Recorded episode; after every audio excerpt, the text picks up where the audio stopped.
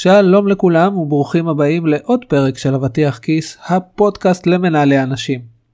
היום אנחנו ממשיכים בחלק השני של המיטאפ שהוקלט בנובמבר 2022 במשרדי טאבולה. בחלק היום נשמע את ההרצאה של האחת והיחידה נורית בן משה.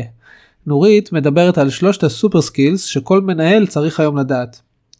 ואיך כל זה קשור לשרלוק הולמס? מיד תשמעו. אבל לפני שנתחיל, אוהבים את אבטיח כיס? רוצים עוד תכנים של ניהול? או סתם מקום להתייעץ בנושא ניהולי? מוזמנים להצטרף לקהילת הניהול של אבטיח כיס בלינקדאין. יאללה, ניתן פליי למוזיקה ונתחיל.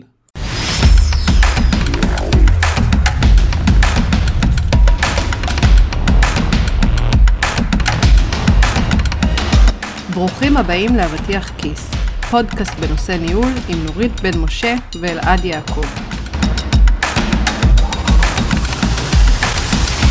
אז אה, מי שלא מכיר, אני נורית בן משה, אני באה מהעולם, הייתי בזמנו מנהלת, אבל אני כבר הרבה מאוד שנים עוסקת באימון.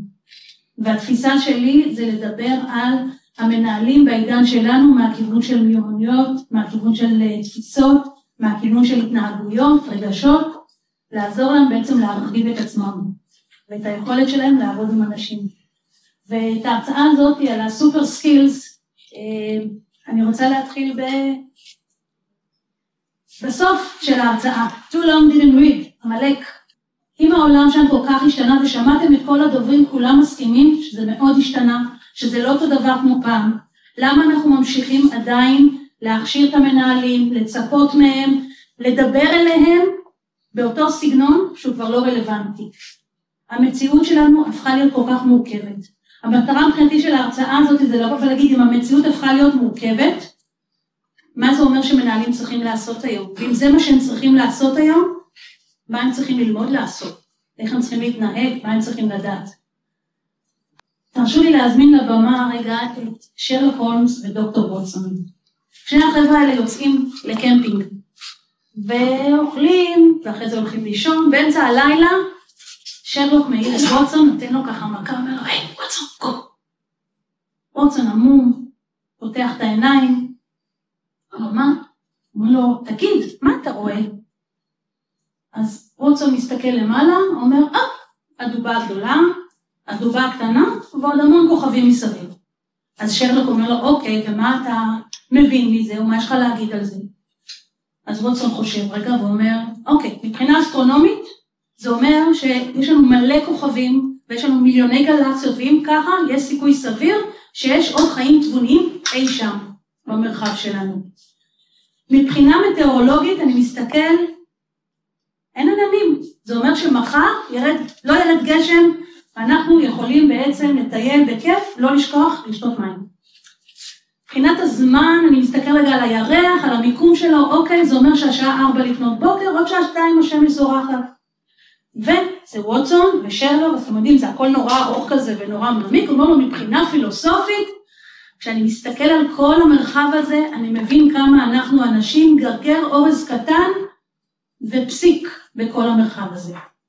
ואז ווטסון שואל את שרלוק, תגיד, מה אתה אומר על הדבר הזה? אז שרלוק, שרלוק שותק רגע, ואומר לו, אני, אני אומר שהרוח העיפה לנו את האוהל הלילה.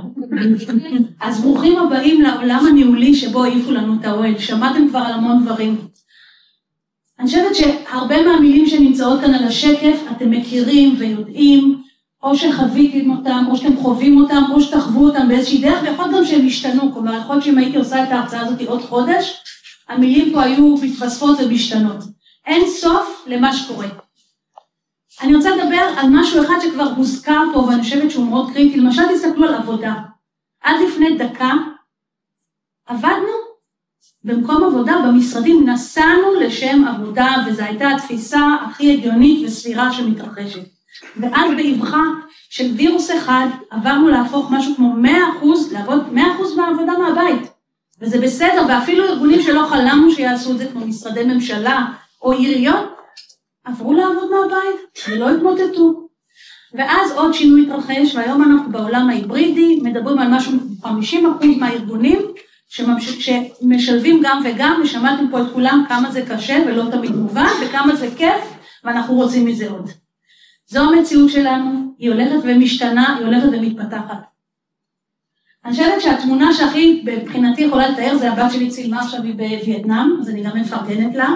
אה, זו המציאות של החוויה הניהולית, מלא מלא כובעים, כזה עומס ואיזשהו מין ניסיון לשמור על התייצבות, לשמור על משהו נורמלי בעולם שכל הזמן מתקיף אותנו.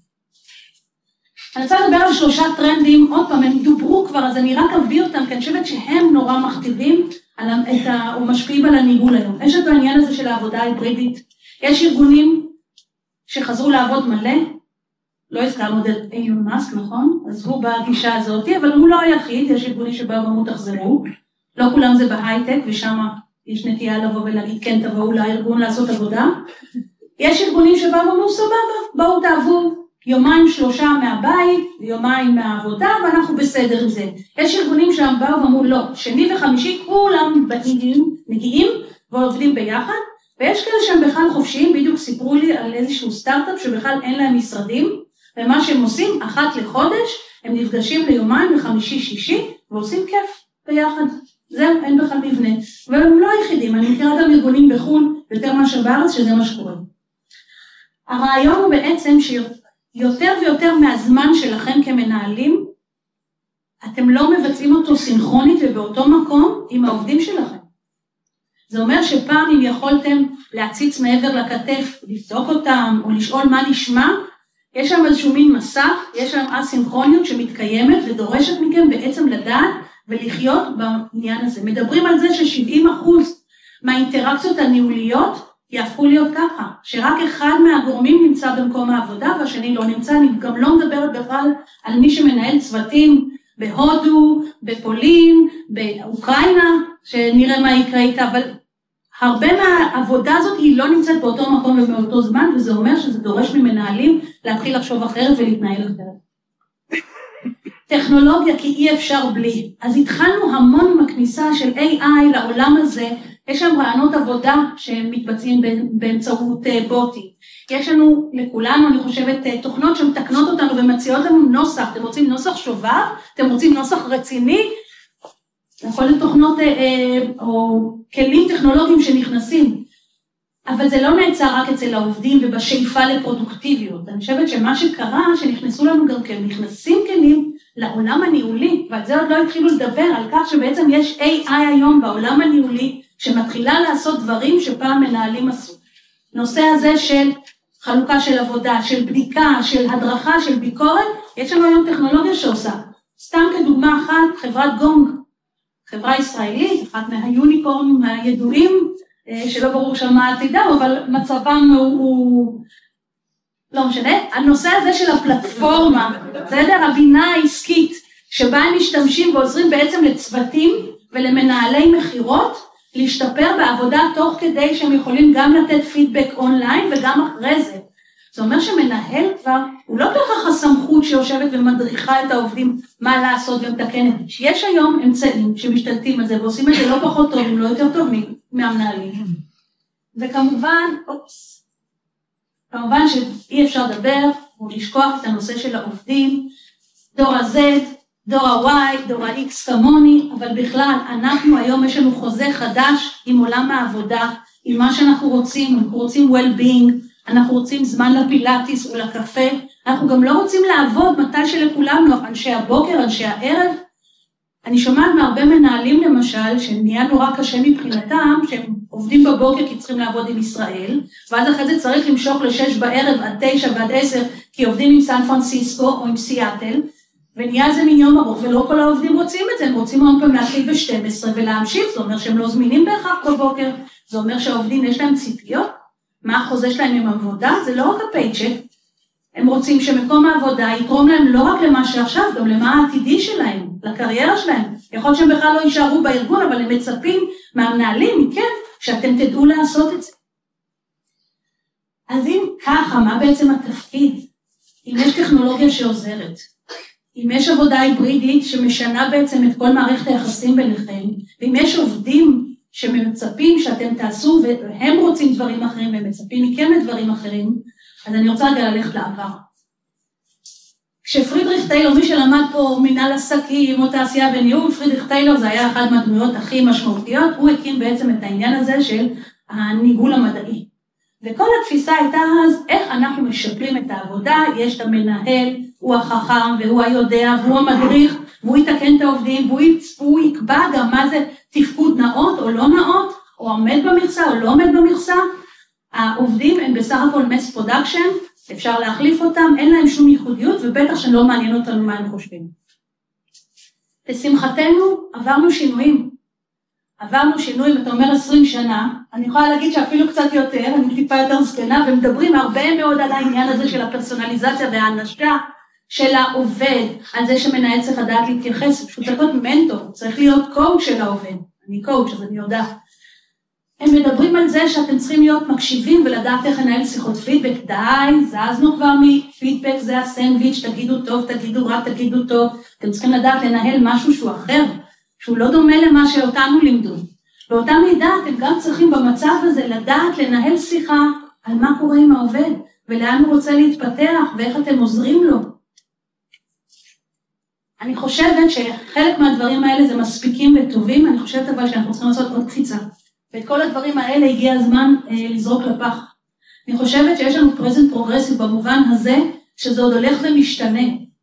וזה אומר שאנחנו צריכים לדעת גם לעשות את השינוי ולעזור למנהלים להשתנות, גם בין אם אתם מנהלים עובדים, בין אם אתם מנהלי מנהלים, צריך לעשות משהו אחר, צריך לדבר אחרת. ואני רוצה לדבר, הפרטנר שלי הוא איש כימיה. אז זה היה אך טבעי מבחינתי להביא את הטבלה המחזורית למי שלא מכיר, כי אני חושבת שבעצם, ויוסי אני עונה לך, השתדלתי לא לענות, העבודה הניהולית היא עבודה של אנשים. זהו, מה שאתם עושים היום זה לדעת לעבוד עם אנשים, זה לא הטכנולוגיה, וזה לא המון פעמים גם האסטרטגיה, זאת אומרת זה כן, אבל זה לא, זה לא העיקר. בעצם מה שאתם עושים היום זה לקחת חבורה של אנשים ולעזור להם בדרך מופלאה כזאת להצליח, לשגשג, להיות פרודוקטיביים, להיות משמעותיים, תוך כדי זה שאתם גם מניעים את העסק ועומדים ביעדים וחושבים אסטרטגית, ודרך אגב, מנהלים, אתם גם רוצים להתפתח למעלה, אתם גם רוצים שיבחינו בכם, שאתם תזכו לקרדיט, שאיתכם ידברו על הדבר הבא. אני חושבת שיש שלוש מיומנויות, אמרתי שאני בן אדם של מיומנויות, אז אני רוצה לדבר על שלוש המיומנויות שבעיניי הן הכי קריטיות היום למי שרוצה להצליח כמנהל. הראשונה זה לשאול שאלות. אם דיברתי קודם על טיילור, ושם דיברנו על זה שהמנהל הוא הסמכות, כלומר הוא נותן את התשובה, הוא החכם, הוא יודע ודעתו היא הקובעת.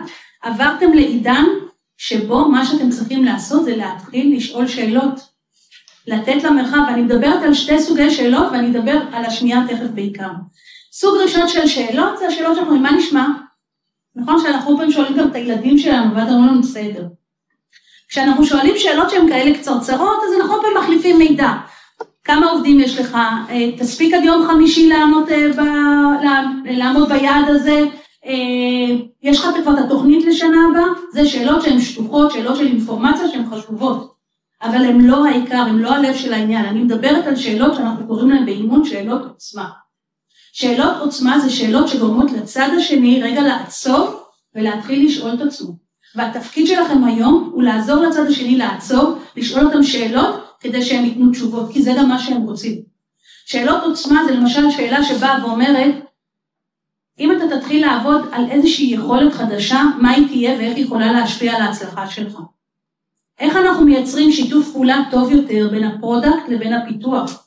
כי אני שומעת את הטענות של ה product על הפיתוח ושל הפיתוח על ה product, ועוד לא דיברתי על, האנשים של אה, ה-customer success, שגם להם יש מה להגיד על העניין.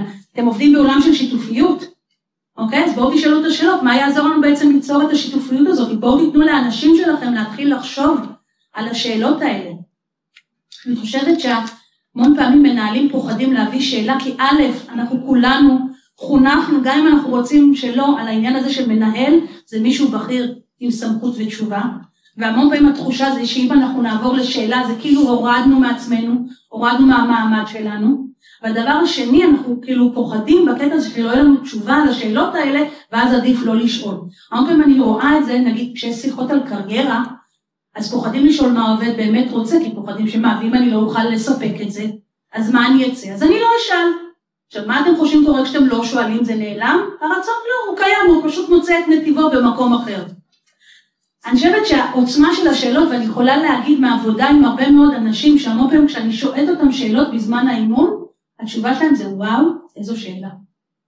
והערך של שאלה, היא נותנת מקום לביטוי לצד השני, היא מאפשרת לו להתפתח מקצועית, כי זה מאתגר, כשאתם שמים שאלות טובות ומאתגרות, בעצם גרמתם לו לעצור ולחשוב, גרמתם לו להיות יצירתי, ואנחנו כבני אדם, אנחנו נורא יצירתיים.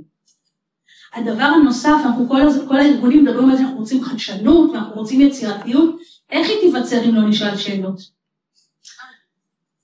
אז זו הנקודה הראשונה. המיומנות השנייה זו הקשבה, אבל הקשבה אמיתית, אני יודעת, מדברים המון על הקשבה, איך עושים הקשבה טובה, אנחנו נענן בראש, אנחנו נסתכל לצד השני בעיניים, ואנחנו נרשום בזמן שהוא מדבר. נכון, זה היבט של הקשבה, אבל זו רק המעטפת. הקשבה היא בעצם mindset. mindset שבו אתם אומרים, לא כל התשובות אצלי. אני סקרן לשמוע גם לך או לך מה יש להגיד, ואני פתוח לרעיונות חדשים, אני שם רגע את הבייס שלי, ואת התובנות שלי, ואת העשר שנות ניסיון שלי בצד, כדי גם להביא ולאפשר לך להיות. ולהביא את הנוכחות שלך ואת התגובות שלך. היה לי היום אימון עם מנכ"ל בארגון, הוא גם אמר לי, אני לא יודע, אני תמיד שואל שאלות בארגון, ואז זה שקט, ואז אני עונה את התשובות. אמרתי לו, למה אתה חושב שזה קורה? בואו נחשוב רגע ביחד. ומתוך השיחה הוא בעצם הגיע למסקנה שאיך שנהיה שקט, אז הוא ישר קופץ פנימה ועונה. אז למשל, אל תפחדו מהשקט. גם כשאתם שואלים שאלה בקבוצה, יענו בסוף. אתם לא חייבים לספק את התשובה באופן מיידי, ותנו את הזמן הזה, לא כל האנשים נורא מהירים, לא כל האנשים עם ביטחון ישר לענות. אבל ברגע שאתם מקשיבים ואתם מוכנים להיות במקום הזה שבו אתם אומרים, הנה, אני מקשיב לך, אני לא עסוק בלשבת על הכיסא, ו... אבל, אה, אבל, אה, אבל, שזה הרבה מה שאנחנו עושים, וזה לא קשור לישראליות דרך אגב. זה הרבה מנהלים, גם מנהלים בחו"ל, אז הם עושים את זה יותר מנומס, בסדר? הם ייתנו לצד השני לגמור לדבר, אבל אז הם יבואו עם האבל, נכון, או לא נכון, או לדעתי. זה המקום לבוא ולהגיד לשאול, להקשיב רגע, ומקסימום אתם רוצים להכניס שאלה בזמן שאתם מקשיבים, זה לשאול למה, ומה עוד. תעודדו את הדיאלוג הזה, וזה מביא אותי לדבר האחרון, דיאלוגים. זה בעצם מה שאתם עושים היום. אתם עושים דיאלוג על משוב, ואתם עושים דיאלוג על התפתחות, ואתם עושים דיאלוג על הצלחה ועל המספרים. אתם עושים גם דיאלוג הרבה בשיחה עם האסטרטגיה או בפרזנטציה שאתם עושים מול קהל. גם אנחנו עכשיו בדיאלוג. אמנם עשיתי דיאלוג מומצא בראש שלי, אבל התחלתי עכשיו מה יעניין אתכם, מה יהיה לכם לתועלת. זה בדיוק העניין. כמנהלים, על זה אתם צריכים לשים את הדגש, להתחיל להבין איך עושים דיאלוג, דיאלוגים טובים, איך עושים דיאלוגים משמעותיים, איך מייצרים שיחות שמאפשרות לעובדים, גם אם הם לא נמצאים לידכם, לפתוח את הלב, לפתוח את הראש ולתת לכם תגובות. עכשיו אני רוצה להגיד משהו, הייתה לי איזה מין שיחה ככה בהתחלה על הקטע של מה, אפשר לאמן בזום או בטימס בצורה טובה? כן, אפשר, אבל זה דורש פיתוח של מיומנויות, וזה בדיוק חלק מהזה, זה לשאול שאלה, עוצמה, וללכת רגע הצידה. זה להקשיב ולתת לצד השני, ואז לבנות את השיחה הזאת. כשאני מדברת על דיאלוגים למשל, זה אומר שאתם צריכים לדעת, כשמישהו יושב ואתם מדברים איתו על שיחת התפתחות, איך אתם מביאים את השיחה הזאת לא כדי לגמור אותה מהר ולברוח, אלא אתם יוצרים באמת משהו שהוא מעניין לשניכם, איך אתם מצויים בהקשבה, ואיך אתם יודעים ממה אתם רוצים לצאת אחר כך, שיעזור להם כדי להפוך את השיחה הזו לשיחה שיש לה ערך, כי זה היום שם המשחק, איך אתם כמנהלים נותנים ערך. עכשיו אם אני רגע חוזרת אחורה, עשו מחקר, הפורום, הפורום הכלכלי העולמי עשה מחקר ב-2019 על מה עובדים חושבים על היתרונות של אה, AI מול המנהלים שלהם. אני רואה שאתם מחייכים. אני, האמת שכשאני ראיתי את זה קצת נפלתי, כי לא אמרתי וואו, זה כאילו, זה קיים ואנחנו לא מדברים על זה מספיק. אם אני רגע עושה, אני אזוז, שכולם יוכלו לראות, בעצם מה שאתם יכולים להסתכל פה, איפה המערכת ה-AI טובה? במקום הזה שהיא מספקת אינפורמציה בלי הטיות לעובד, שם העובדים באים ואומרים כן, המערכת עדיפה על המנהל שלי. אם זה העניין הזה של כל נושא של ה-war schedule והלוחות זמנים וכולי, פתרון בעיות. התשובות שאפשר לקבל מהמערכת הן הרבה פעמים יותר טובות מהתשובות שאתם תיתנו, כי היא יכולה לכמת דאטה בצורה הרבה יותר גדולה, כי היא לא מוטית ברגשות או במחשבות, כי היא יודעת בעצם לתת איזה שהם סצנריואים בצורה מהירה ביותר ואמינה. איפה המנהלים נחשבים כדמות הטובה יותר? בדיוק במקום הזה של הבנה של הרגשות, של האימון של האנשים, וגם בעניין הזה של תרבות, דיברנו על זה קודם, או אלעד דיבר על זה קודם, זה בדיוק המקום הזה. עכשיו, אם אתם מבינים את זה שלמעשה התפקיד השתנה, אז זה לא רק לדבר על המנהל כמאמן, זה אופס, זה בעצם לשאול את עצמנו מה התפקיד שלי, והתפקיד שלכם השתנה, כי את הטכנולוגיה שתעשה במקומכם דברים, כי יש לכם עובדים חדשים, וכי סביבת העבודה ואיך אנחנו עובדים מאוד מאוד השתנה. אז מכיוון שאני מאמנת לא יכולתי לסיים בלי איזשהו שקל שבא אומר, אוקיי, אז איך עושים את זה? מי שיודע שעובד איתי זה ככה הסיום, זאת אומרת, מה, מה המשימה? אז הנה המשימה שאני מציעה לכם, תוכלו לקחת או לא, אני חושבת שיכולה להיות לערב. בפגישה הבאה שלכם, תדאגו שאתם שואלים שאלת עוצמה אחת. עכשיו אני מזכירה שוב, שאלת עוצמה זה לא שאלת אינפורמציה, זה שאלה שיותר עמוקה, היא קצרה, לא עכשיו לעשות איזה מגילה, אני, אלא משהו קצר ולעניין, אבל שגורם לצד השני, רגע לעצור. אם עכשיו שאלתם את השאלה, אתם יכולים לתרגל הקשבה. תשאלו, ואז איך אומרים בשפת הילדים, סתמו. אל תגיבו, תנו לצד השני לדבר. נורא בוער לכם אה, להגיד משהו, תרשמו רגע לעצמכם את הנקודה ותשחררו את זה, תהיו בהקשבה, ותראו אחרי זה מה קרה לכם כשהקשבתם לאנשים שלכם. ואם אתם רוצים להשתפר בכל העניין של הדיאלוגים, תשאלו את עצמכם, מה למשל התוצאה הסופית הטובה ביותר בפגישה לפני שאתם נכנסים, וזה לא משנה אם זו שיחת משוב, או זו שיחה על קריירה, או זו שיחת אסטרטגיה שבה אתם רוצים להוביל דברים, או אפילו קונפליקט, דיברו פה על קונפליקטים, זה הפך להיות חלק מהעניין הזה. כדי להשיג אותה, מה חשוב לי לדעת? לי המנהל, אותו מנהל שסיפרתי לכם על המנכ"ל, הוא בא ואמר, אני צריך לדעת לא לפחד מהשקט ולא להתפרץ ישר. ואני גם צריך אולי לשלוח לאנשים קודם, כדי שהם יהיו מוכנים, לא להתקיף אותם ישר, אם, תנו לי תשובה והם לא נותנים, ואז ישר אני מספק את ה... סוגר את המרחב הזה שלא נוח לי להיות פה. והנקודה השלישית, איך אני רוצה שהצד השני יצא בתום השיחה הזאת.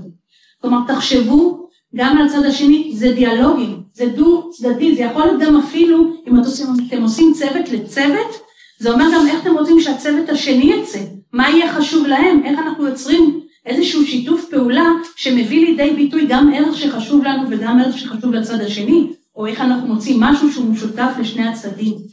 אם אני צריכה ככה רגע לסכם את כל העניין, המסר שלי, אתם כמנהלים, בסדר, אתם צריכים לדעת גם בדומיין שלכם, ואתם צריכים להבין אסטרטגיה, ואתם צריכים לדעת גם, אה, לדעת איך אה, מייצרים פרודוקטיביות ולדלבר. חלק גדול מהזמן אתם צריכים להבין באנשים, אתם צריכים להבין במחשבות שלהם, ברגשות שלהם, בהתנהגויות שלהם, בפחדים שלהם, בין אם זה אחד על אחד ובין אם זה גם צוותים. זאת אומרת, זה גם המקום להתחיל ללמוד מה זה בכלל קבוצה, איזה כוחות עובדים שם שאנחנו לא מודעים שיכולים להשפיע על מה שאנחנו עושים. זהו, תודה שהייתם פה. אני רוצה להגיד עוד פעם תודה גם לשני ולענת ולליאור, אלעד כמובן שהוא אה, נושא בנטל אה, ואנחנו שמחים לספר על אה, שני דברים שקורים, אחד אנחנו פותחים קבוצה בלינקדאין, שמי שרוצה להצטרף אנחנו נשמח, זה הברקוד, אנחנו נאשר, תבינו שהיום אנחנו קצת נהיה עייפים, אבל ממחר ניכנס לפעולה. הרעיון של הקבוצה מבחינתנו זה לתת איזה מין תמיכה גם לפודקאסט, אבל גם לאפשר את הדיאלוג הפתוח הזה איתכם, כלומר איך, מה אתם רוצים לדעת, או איזה שאלות יש לכם, או מה חשבתם על uh, פרקים שהעלינו, ויש לנו את הצד השני, שזה הצד של, uh, של האינסטגרם, יש לנו פרופיל, מוזמנים לעקוב, הוא יהיה קצת היותר קליל והפאנפקט שלנו. ואני רוצה להגיד תודה, מעריכה את זה, שעוד פעם, שמתם מונדיאל, בכל זאת יש פה גם רוב גברי נראה לי, שנסעתם בערב יום ראשון אחרי שבת, ואני מקווה שנתראה בפגישות הבאות.